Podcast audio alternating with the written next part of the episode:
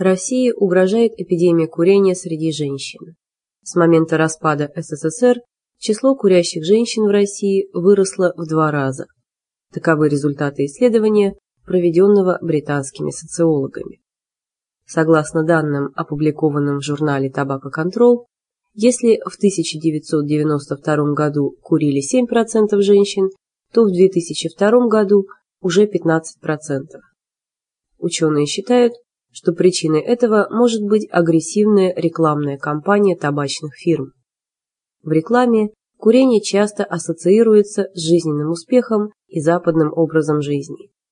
Опросы общественного мнения показывают, что большинство россиян, 78%, против рекламы табака и только 4% за.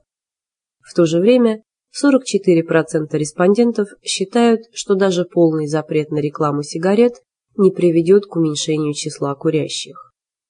Напомним, что по официальным данным в России курят 65% мужчин и около 30% женщин.